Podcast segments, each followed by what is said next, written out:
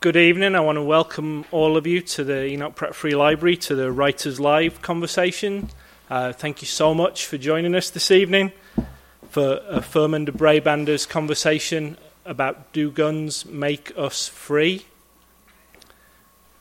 As you know, this is a, a contentious issue that has all sorts of implications in a variety of subject areas, and this is a um, Dr. de Brabander's work uh, presents it in a, a, new and interesting way.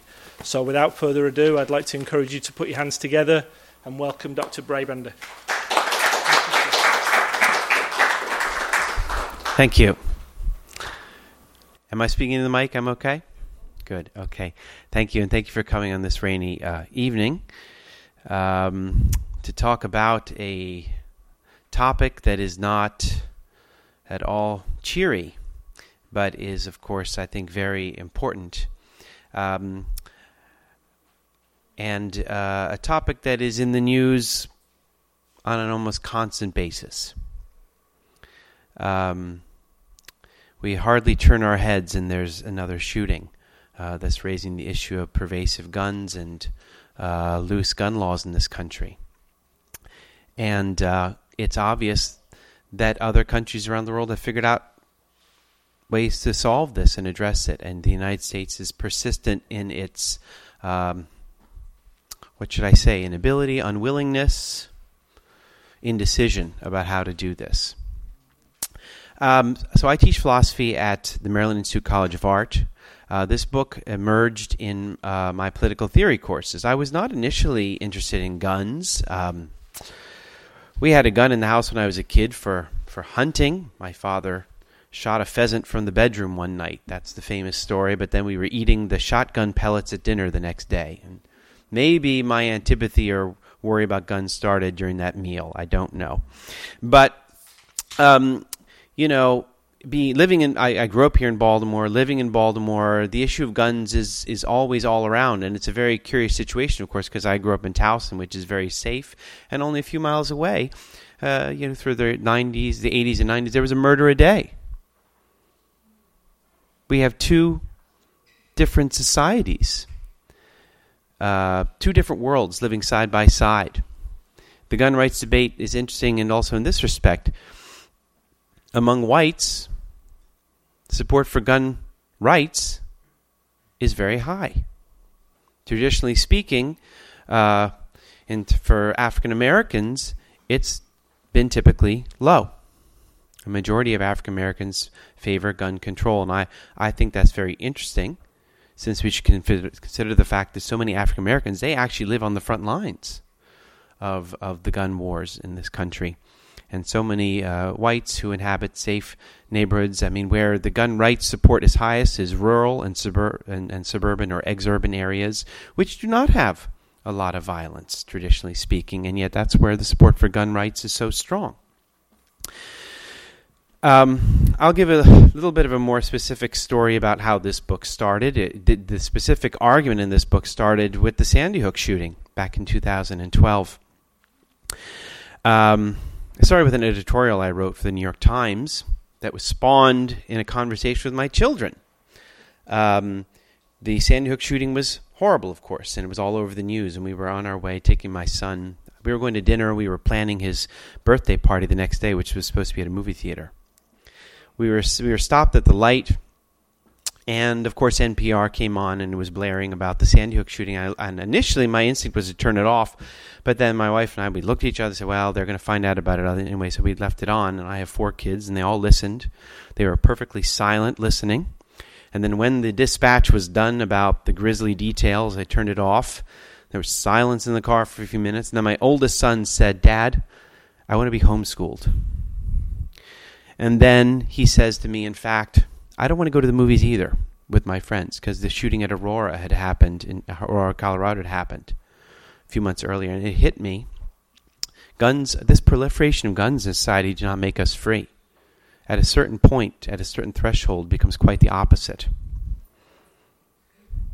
Uh, to the broader motivations for writing the book, uh, I would say this: there is very persuasive data from public health circles attesting to the manifold dangers of abundant firearms and loose restrictions. Our experts right here at the Johns Hopkins Bloomberg School of Public Health are one of the uh, centers of this very persuasive data. They are not alone. There is also very persuasive studies by legal scholars and historians uh, pointing out that the Second Amendment was, you know, or discussing whether the Second Amendment was written to enshrine a collective right to bear arms, and they argue that it is most certainly not incompatible with regulations. In spite of these uh, persuasive arguments on both sides, what's remarkable to me is that in the last 10 years, they have been sidelined, ignored, they have not been heeded. And in fact, we've seen quite the opposite with every shooting more guns. Uh, the gun. There's more people buy guns. That was the. I was just reading about the shooting in Chattanooga last week. The Chattanooga gun stores are ringing up great business. The response of the gun rights movement, and the NRA in particular, has always been with every shooting: it's not fewer guns, it's more guns. More, more guns. That's that's the atmosphere we're living in over the last ten to fifteen years. My question, uh, and as we saw when President Obama was trying to bring in new regulations about guns back in after Sandy Hook, in particular the background check, he wanted to have a universal background check for, for guns purchases. Upwards of 80% of Americans supported that, and a majority of gun owners supported it, and it failed. Why? So here's the question that was in my mind as I was sitting down to write this book. Why have Americans who seem to largely support background checks, for example, and co- what is called now common sense regulations, why have they largely ignored the calls of public health researchers and legal scholars, or why have they not deemed them sufficiently alarming to make the requisite impact at the polls? The short answer, of course, is the NRA. They are the most powerful lobby in Congress. They have um, impressive control over our pop, over our, uh, our politicians. They are able to persuade our politicians to heed the NRA demands over and against the will of the public. And yet, I don't think that the NRA is a sufficient answer in itself because the public can and will and has shown that it can speak up and it can override the will of. Sorry, I thought that was the NRA. The the um, the, the American public has shown that it can override the will of very powerful lobbies, and uh, we're seeing in many at the state level over the last few years that the gun control or what they call the gun safety movement is making gains. Where they fail at the federal level, they're, they're making gains at the state level. Maryland is a case in point, although we're far from perfect. Washington, Oregon, Nevada is on the ballot in the fall. So this, so there, so the will of the American people can be heard on this issue. But my question is, what is keeping that? And I'll give a case study uh, to illustrate the problem. So after the Aurora shooting in, in the July of 2012, three years ago, um, the state of Colorado went ahead and they passed stringent gun control laws. Democratic state leaders, uh, senators, they were recalled in Democratic leaning states in the elections that followed shortly after that. Um, and why that happened is, in fact, the two Democratic leaders. One of them was the the, the state house leader in, Colorado. He was taken out. Uh, he was recalled, uh, and he had favored. He had championed this bill. Why did that happen? In why did these guys lose in Democrat Democratic leaning districts? Is because the people who supported common sense gun control measures they didn't come out in droves as did the gun rights people. So the, the key problem is that the passion is not met on both sides. And I think the time needs to change for that. I also argue in this book that the gun rights movement, one other reason that it's been able to sideline the public health arguments or the legal arguments that would uh, call for greater regulation and critique the gun rights movement. Uh, another reason that the gun rights movement, the NRA, has been so successful is because of the political arguments they make. Um, and this leads to the title of my book. Uh, here are two of the major political arguments in question. Guns are the bedrock of our democracy. Our democracy is unthinkable without widespread civilian gun ownership. Civilian gun ownership preserves the sovereignty of a democratic people by posing a physical threat to our leaders who might have tyrannical designs. Many gun rights supporters say the Second Amendment was written to depose or ward away a tyranny and to keep this a democracy. Although it's hard to imagine how that could be the case in 21st century America. I'll get more into that later. Another political argument by the gun rights movement is that guns guarantee all the rights we have. That's an argument I quote in the book uh, by uh, Charlton Heston. Uh, we only have freedom of the press, he says, because of the guns. We only have freedom of speech. We only have freedom of assembly. We only have freedom of religion and freedom of thought because of our guns. Um, as one author put it, the NRA's view is that, the, quote, the Second Amendment is the teeth in the Bill of Rights. Uh, one gun, gun control advocate put it this way he thinks that a lot of NRA success in fighting back regulations has turned on their claim that these regulations mean less freedom, and that Americans will instinctively opt for more and not less freedom. And there is a lot of weight to that argument, which is, I think, one of the main reasons that the gun control movement is looking to change its name. Now they look to be called the gun safety movement as opposed to the gun control movement because of the less freedom that that implies. So I think a lot would be gained to point out that the NRA is wrong when it comes to freedom. Um, their publication for their members is called First Freedom. Uh, they send their members on freedom cruises. Everything is freedom. They have made freedom synonymous with guns, and that link needs to be severed. The, uh, we need to show, well, I, I think I have shown, and I hope you might agree, or I hope many people will agree, that the more guns we have, we are not more free. We are less free. And our democracy is endangered. So, what I'm going to do now is I'm going to give a little bit of, I'm going to read a passage from one of the chapters. Because one of the things that occurred to me, you know, that is integral to any talk of guns in our society and gun culture is fear. If you read the letters and speeches of Wayne LaPierre, he says the first line out of his mouth is, I'm not paranoid, but, and then the paranoia comes. He is afraid of everything. And he thinks we have reason to be afraid of everything. Well, he, he has a lot of help in this matter. Um, our media plays a, a, vital role in helping this news and entertainment. So I'm going to read a little bit of chapter one discussing the role that the media plays in that culture of fear. Violent crime is on the decline in America. Those who continue to suffer from it are increasingly restricted and, and an ignored lot. Even so, the American public has hardly recognized that it is appreciably safer. Even while violent crime is dramatically down over the last 20 years, Gallup polls released in 2010 and 2011 reveal that most people believe crime is on the rise and getting worse.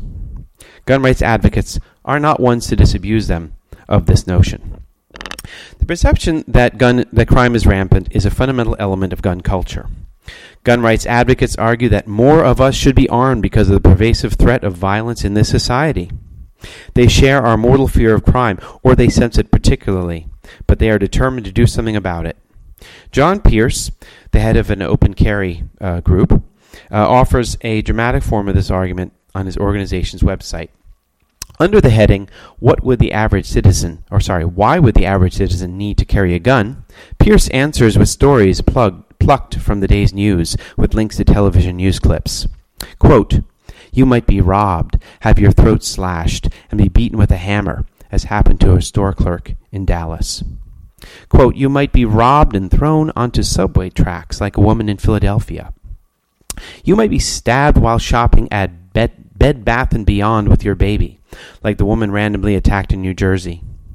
You might be beaten with tire irons and baseball bats after getting pizza, like an unsuspecting patron outside a New York restaurant. Pierce concludes this litany of horrors with the warning, quote, The wolves walk among us. One day the predator's eyes will flick toward you, and you better be ready. Social critics have long complained about media influences that distort Americans' perception of crime and incline us to excessive and irrational fear. Television news, which provides Pierce's chilling examples, is especially guilty, it seems.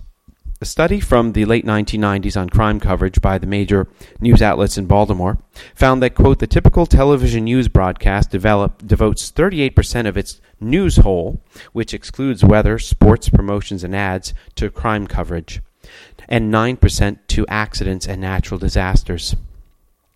Education coverage accounts for about 4.3%, that's 37 seconds on a nightly half hour show, and politics for 4.4%, that's 38 seconds. Summarizing more recent reports, sociologist Valerie Callanan states that, quote, roughly one third of all television news is comprised of crime related content, which is overwhelmingly violent and focused on the most atypical crime events. In a sense, this is unsurprising when you consider the kind of competition the news, especially the local late night news, is up against. It has to lure viewers gorged on the sensational, the gruesome, and the sexually titillating. Accordingly, local news outlets interrupt their ads with breathless reports of a body found on a street corner, a bullying incident gone horribly wrong, or the next crime trend, or health scare that viewers should be aware of, mimicking the suspension of the suspense of the competition. In one egregious case, um, a Baltimore station, which will remain nameless, promoting coverage of an incident in which a 14 year old girl and her boyfriend conspired to murder their girl's father, ominously asked, Why do some kids kill? Followed by a clip of an expert stating earnestly, They will strike at the most vulnerable moment. Uh, I saw this just sitting there one night watching television. It was Channel 2. It was Channel 2. Um, I have kids, so it caught my attention. Why do some kids kill? And I immediately started thinking, why do some kids kill? And they will strike at the most vulnerable moment. National stories of gore and grief also attract a news audience. The Boston Marathon bombings in April 2013 were a boon to news programs, which offered near continuous coverage of the hunt for the perpetrators but they are not nearly as effective as dispatches of local mayhem. Local news stations are liable to make viewers believe their hometown is besieged by random violence.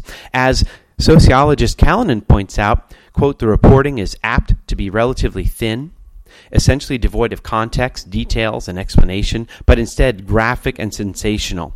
Thus, viewers of television news are receiving the message that crime is out of control and likely to strike anyone at any time. News outlets are less likely to reveal the incestuous mur- nature of murders in Baltimore, for example. They won't mention the crime records of victim and assailant if these are known at the time. This information would be detailed in later reports, but these seldom emerge publicly and never on the 11 o'clock news. I'm making reference here to uh, several studies that have been done about crime in Baltimore, that they are perpetrated. Something like 90% of the violent crime in Baltimore is perpetrated by people who already have criminal records and they're involved in the drug trade. This is not the kind of stuff that is mentioned, of course, in 1130 News which again, again, you know, the background. Um, this is the kind of stuff that would lead people to think that this can happen anywhere, anytime, to anybody, at Bed Bath and Beyond, perhaps. Um, this kind of information, the background details on murders and murderers, this would be the natural subject for newspaper reporting, which provides a fuller picture of crime in a given region. But newspaper readership has plummeted in the digital age, and papers, most of which are owned by national chains, have been cutting local reporting for years to save money. Detailed background coverage of local crime has been a casualty. In any case, most people get their crime information from television news, which is more entertaining. Entertainment and news media sow the impression that murderers live in our midst, strangers stalk our children, and even loved ones secretly scheme to do us in. No one is to be trusted. Uh, and I gave as a case in point, um, Dateline, uh, they had a show uh, about. Um, was a sting operation for uh, you know child abusers that lived in the neighborhood, right? Um, oh, sorry. So that is the that is the context, the context that is driving you know this kind of gun madness in this country. It makes it seem like a good idea uh, for anyone and everyone to be armed because you don't know when you'll need it. Our entertainment and news media suggest uh, that it could happen anytime, all the time. Uh, I'm going to talk for a little bit now about these political arguments of the NRA, and you know skim over how I rebut them in the book, and then I wanted to talk finally. Uh, I have a little bit of a section I'd like to read at the end about um, what I think is the greatest or overall threat of the gun rights movement, which is rather insidious, probably un- less less uh, obvious. Um, so First, as to the claim that we need widespread civilian ownership to combat or prevent government tyranny. Well, this is dubious on two fronts. Uh, the contemporary gun rights movement advances an individual right to bear arms. Thanks to uh, the Supreme Court case Heller versus D.C. in, two, in 2008, they uh, for the first time in the last century, uh, the NRA won. They persuaded in a very in a split decision. They persuaded Supreme Court to agree that gun ownership uh, protected by the Second Amendment is an individual right. And I, I raise this because throughout the 20th century, the Supreme Court could not be persuaded of that. Um, it was taken for granted that it was a collective right, and it was only in 2008 that it was persuaded otherwise. The contemporary gun rights movement argues that it is that the Second Amendment upholds an individual right to bear arms. But if the purpose of the Second Amendment, which opens with the clause that mentions militia, if the purpose of the Second Amendment was to offer the people a way to challenge tyrannical government, it makes more sense that it would enshrine a collective right to bear arms. Militias can combat government more effectively, I would think, than would an assortment of unaffiliated gun owners, no matter how well armed they are. What's more, it seems highly improbable that a collection of unaffiliated gun owners could take on the U.S. government, which has the most sophisticated and most expensive military on earth at its disposal. In general, the gun rights movement looks for overt physical evidence of government oppression. They speak of black helicopters in the sky and black booted ATF thugs barging in your door. But in modern states, in sorry, in modern nation states, oppression does not necessarily look like that. And here's where I reach for the thinking of uh, French philosopher Michel Foucault. He points out the most effective methods of modern government of oppression is surveillance. And this is something we know very well now uh, in the war on terror in the 21st century. Uh, we are most thoroughly surveyed. Uh, especially here in Maryland, down the road from Fort Meade, it is surveillance is especially nefarious because it controls us without our knowing it. Foucault points out. Surveillance compels us, and we think we are still free. And of course, the U.S. government has embarked on huge mass surveillance program of its own population.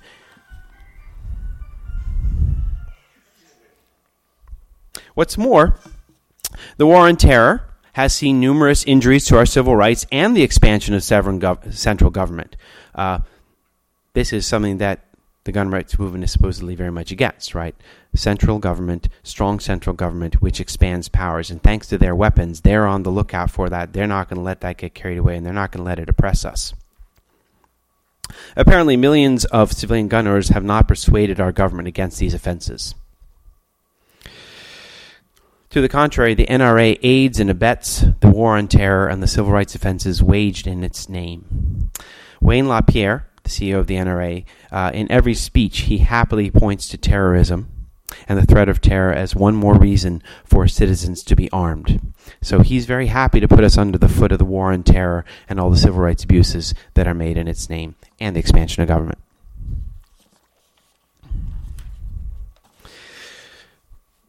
Another argument that the gun rights movement are, offers, which is their political argument, is that sorry, one of their political arguments guns are the condition and guarantee of our freedom and all the rights we enjoy. I think expanded to a certain extent, expansive gun rights undermines the First Amendment. Guns do not invite speech, they chasten it. Uh, they are of their nature threatening. And gun rights advocates, they happily admit as much. The benefit of open carry, they say, is that it serves as a threat, it's a deterrent wielded guns carry the message, don't mess with me, leave me alone. Uh, and many states across the country are busy uh, passing open carry laws. Um, Texas just did so right after their uh, the motorcycle gang shooting. They did it the week after. Um, the protesters uh, in favor of that change, they were there are pictures of them in front of the state capitol in Austin, which with their um, semi-automatic rifles standing there. They didn't invite speech the way they stood, the way they looked. A favorite gun rights saying is, quote, an armed society is a polite society. And so I spent a lot of time thinking about that. What does that mean? Polite how? By making us less free. An armed society compels us to be careful in what we say, to whom, and how we say it. I would argue that it uh, compels us to be reticent or asocial. And I also consider a couple uh, case studies, uh, you know, to bear out the threat of pervasive guns or just the presence of guns and our First Amendment rights. As a professor, I you know teach college. I am thinking a lot about the campus carry movement, which thankfully Maryland has not entered into, but nine states or ten states have now jumped on board. I think two more approved it just this year, and something like six or seven other states are considering it as well this year. Campus carry is that uh, students and faculty with concealed carry permits are allowed to carry guns on state university campuses. Again, Texas also approved that the week after the uh, motorcycle gang shooting in Waco. Uh, as a professor, as a teacher, I can tell you guns in the classroom will not make speech easier. They have a greater likelihood of dampening speech, and especially speech that is potentially controversial or offensive. That is the political mission and civic mission of the university. It is to encourage speech, sometimes risky speech, controversial speech, we encourage students to take chances, and the presence of guns is not going to do that. It's going to run quite to the contrary. The college classroom is a special space designated for controversial or offensive language, which is supposed to be put down in debate. The college classroom is a political incubator or an experimental space of sorts. Tensions do and should run high in the classroom when critical and sensitive issues are being debated. Um, but guns Oh, sorry, and I wanted to raise a point by Dewey. John Dewey, Baltimore based philosopher at one point taught at Hopkins. He noted the value of, that the value of schools in a democracy is socialization. That's their main value. Students encounter people from radically different backgrounds and learn to collaborate, live with, and negotiate with them, as they will have to do when adult citizens in a democracy. Guns do not lend themselves to said socialization. They frustrate it and risk undermining it. Guns communicate and they sow mistrust and suspicion, which are destructive of democracy. Um, I'm going to turn back to the book now and I'm going to read a little bit from the last chapter, um, which deals with rule of law. The greatest threat that the current gun rights movement poses to our democracy is that it would undermine rule of law. Naturally, gun rights advocates claim the opposite. They say guns are essential for law and order and the greater observance of laws. With their weapons, gun owners ward off criminals and deter criminal behavior. They may also stymie crimes in progress before law enforcement uh, professionals show up. And of course, the gun rights movement maintains it would be the protector of the law against any prospective despot or tyrant. Cato Institute fellow David Kopel writes, quote, In much of the world, the armed masses symbolize lawlessness. In America, the armed masses are the law. This begs the question why should armed masses spell lawlessness elsewhere, but not here? What is that additional element ensuring that armed Americans are law abiding, unlike armed citizens everywhere else? Kopel suggests it has something to do with the fact that Americans, quote, do not trust the police and government to protect us from crime, and that America places more faith in its citizens than do other nations. In other words, because we are given more responsibility, we are more upstanding with our guns and less liable to become an unruly mob. Simply by trusting us, our Constitution renders us more trustworthy. It seems that National Review columnist Charles Cooke's argument is also implicit here, namely that the armed American populace has been charged with an auxiliary role in keeping the peace, and it takes that duty seriously. Greater responsibility is inherent in the kind of freedom we Americans enjoy. Kopel's argument seems to be an expansion of the gun rights advocates' notion that gun ownership makes people more conscientious, more responsible. Um, there was a suggestion that uh, from some gun rights advocates that we should put more guns in the hands of more black youths in poor inner city neighborhoods on the premise that this will make them more responsible. And the, the footnotes in here. Those are not my words. I'm quoting someone else. Just want that clear. I think we have good reason to suspect both that claim and Kopel's. There are always outside features or prior foundations that dispose us to act a certain way. A gun is no magic pill that suddenly makes a person responsible, and a mass of guns heaped on a population does not magically make it grateful and awestruck by the trust placed in it. If gun ownership makes a person more responsible, it likely enhances the nascent responsibility that was already present. And if it makes that person reckless, it is only exacerbating antisocial tendencies that were already there. As gun rights advocates like to say, quote, guns don't kill people, people kill people. Guns are instruments of existing behavior. They are not themselves responsible for crime, gun rights advocates mean to say. The majority of gun owners are an upstanding lot, not corrupted by their weapons. But if we accept their argument, we must also accept the reverse.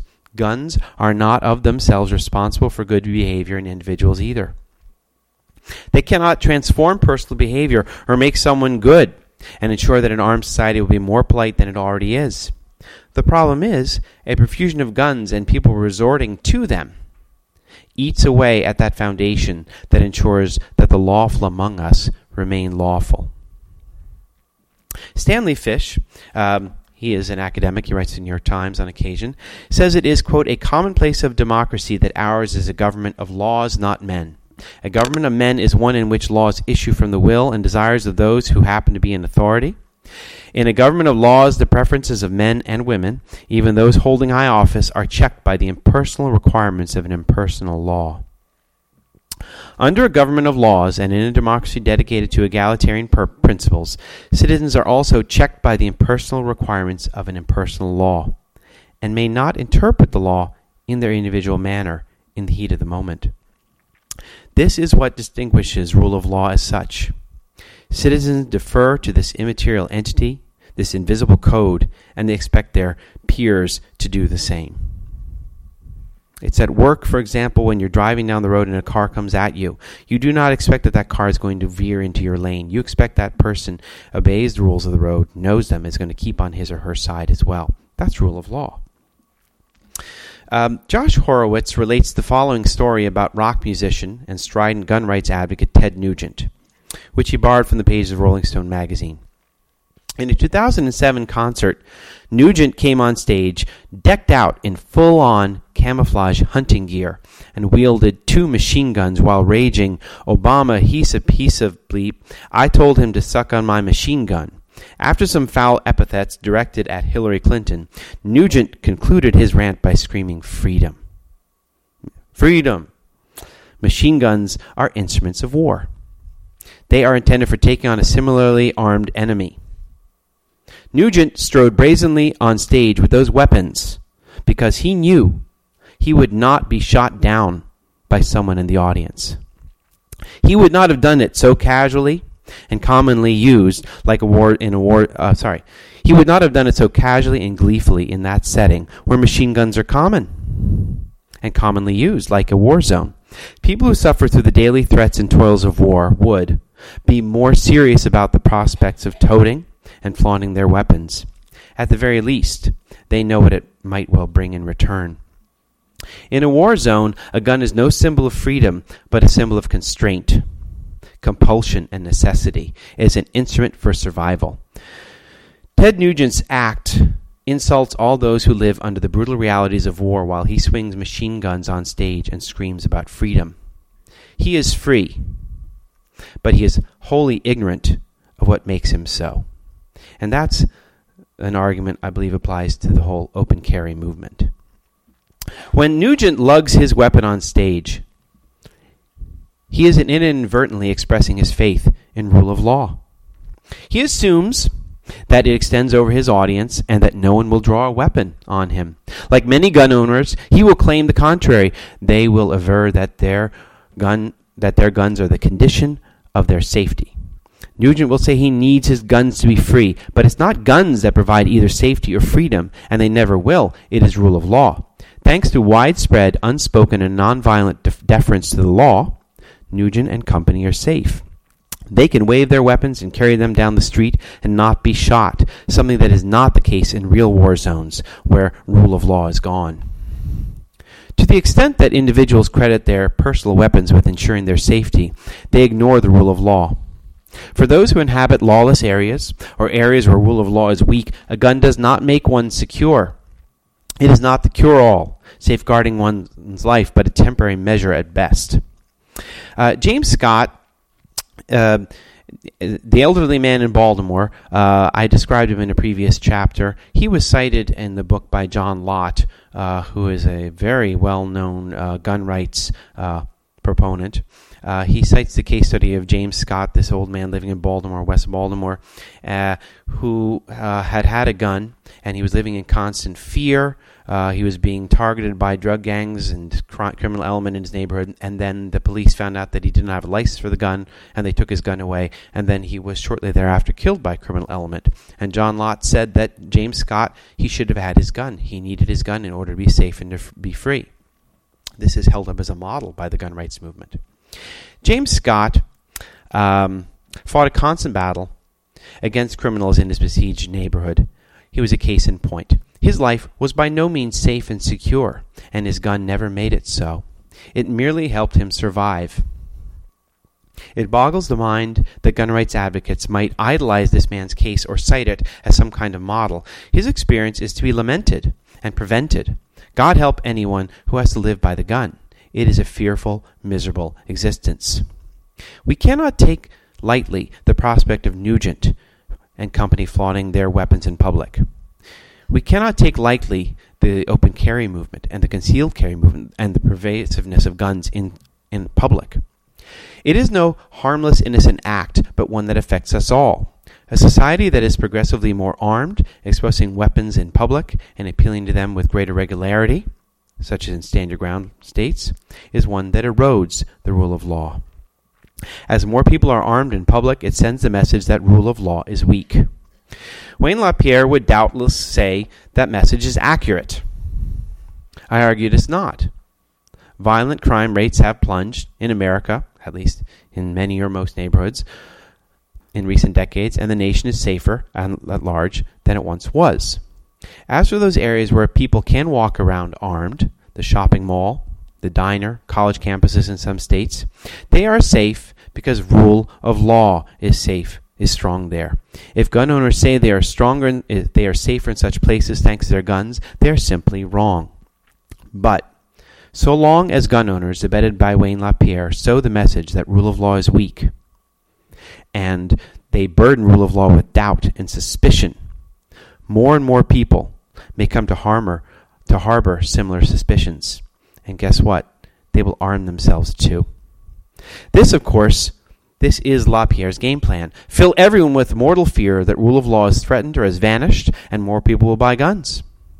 It is a tragic game plan, of course, for one of the key ingredients of rule of law is a silent trust that it works.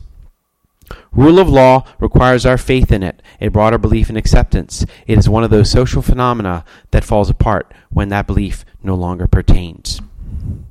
This is precisely what Stand Your Ground threatens to do. It is an open refusal to defer to law, to defer to a common judge, as philosopher John Locke put it, and to insist that others do the same. As more individuals prosecute law themselves in stand your ground states, and now there are about 23 out there, as more individuals prosecute law themselves in stand your ground states, confronting perceived threats in public, others will decide that they must be similarly armed and prepared at the very least to deal with would be George Zimmerman's, uh, the man who uh, shot and killed Trayvon Martin. Um, you have to be prepared, at the very least, to deal with would be George Zimmerman's roving the streets, committing travesties of justice. What if George Zimmerman thinks you look suspicious? Stand your ground will embolden others to act like Zimmerman himself, extirpating bad guys. If enough people make frequent appeals to stand your ground, everyone else may reasonably doubt whether rule of law applies to them or protects them at all. So, I think that's where I'm going to stop. I was told to stop about there. And peacefully, I was told to stop here. And then, um, so I can talk to you all, uh, to see what questions you have. And I don't know if, is there a way you're going to run this, John? Thank you. Uh, I really appreciate that you wrote this book. But let's start with the sick gun culture, just to mention two cases. One is uh, the American sniper takes a mentally disturbed veteran to a shooting range. The, the, other, the other case was the father takes the daughter to a shooting range and she shoots the, the instructor. Yeah. And, and these are just, you know, we could go on and on for an hour. Yes. These, these cases like that. Sure. Uh, I appreciated uh, hearing you yesterday on the Marc Steiner show Thank you. because uh, Charles Cobb was on the show, and and somebody has to challenge him, and you did a great job. But the first the first point is when he said there's 30 million guns in the country, you had to correct him and say there's probably 300 million, and he said, well, he knew that, but he just misspoke.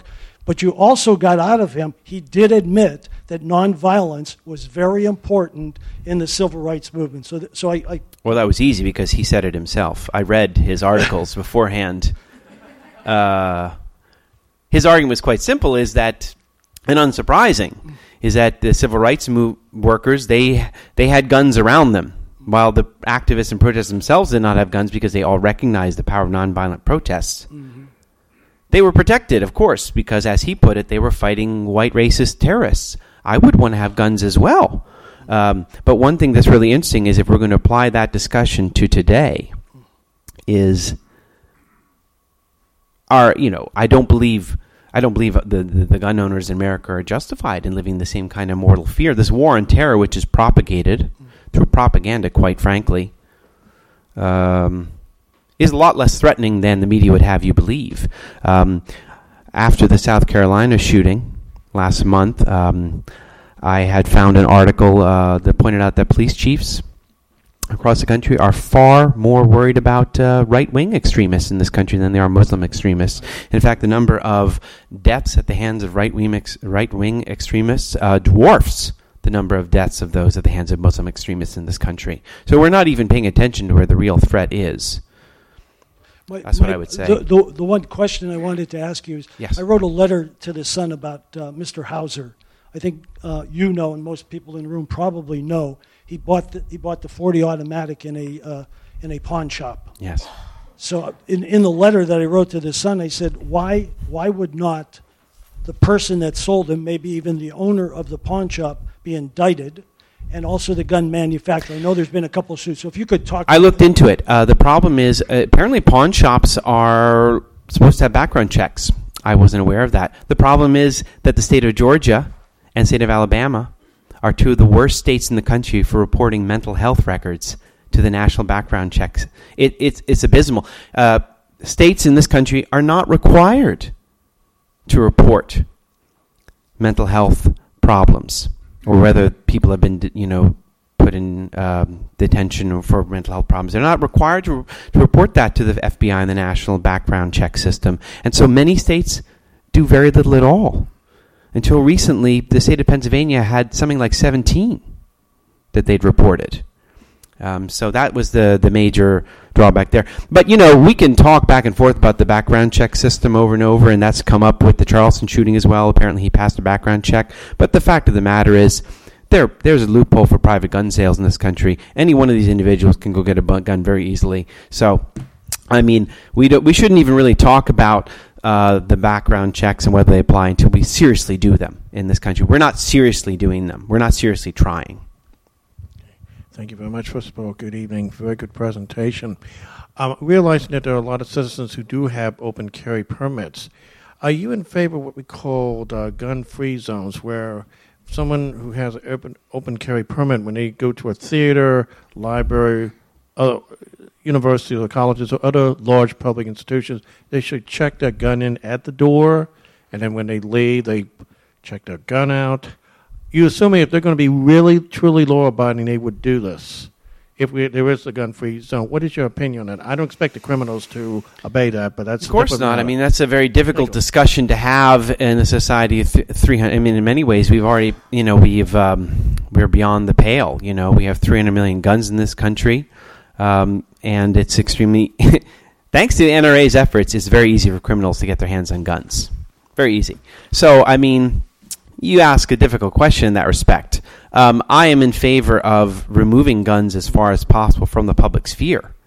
Uh, I think they're better kept at home for private purposes, for hunting, for self protection. But I don't believe. I mean, the whole premise of my book is where I'm discussing the political effect of guns, their effect on public, their on the public life, their effect on our democracy. That means that our democracy and our freedoms are better preserved to the extent that they are kept out of the public sphere. That's all I would say to that at this point. But thank you for the question.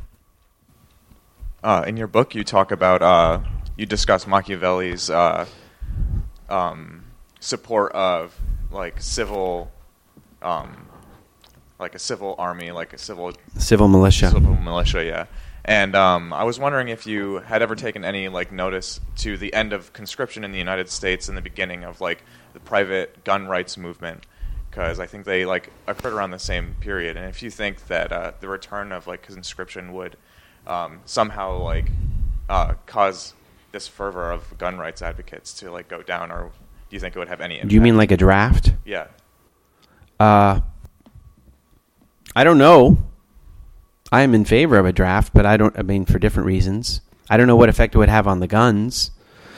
I would say uh, one of the legal his, one of the legal scholars I deal with in my book, a man by the name of Saul Cornell. He teaches up at Fordham, and he points out that uh, he argues that you know uh, in the Revolutionary era period, which is that's the period that the NRA points to and say, hey, look, you know, they're the reason we have guns. Well, they had a very different conception of guns and gun ownership. And Saul Cornell points out that uh, gun ownership was inextric- inextricably tied to your duty to serve in a civil militia. You could have it for self defense and hunting, but you also better serve in that militia. And guess what? That militia wants to know what you have. They want to inspect the rifle. They want easy access to it. In other words, they want regulations. And they want a lot of regulations because Saul Cornell points out that George Washington, he was not very happy in the early days of the war with how the militias were performing. So this idea that we just have some unaffiliated individual gun owners out there in America and they're just going to mesh together into this fantastic fighting force to take on the Marines and the SEALs, that's magical thinking. Uh, so I thought that was a really interesting point of view, and I, I think it would be, be very interesting to these these days if um, gun owners were required to take part in uh, militias con, uh, complete with training and rules and inspections and drills. okay.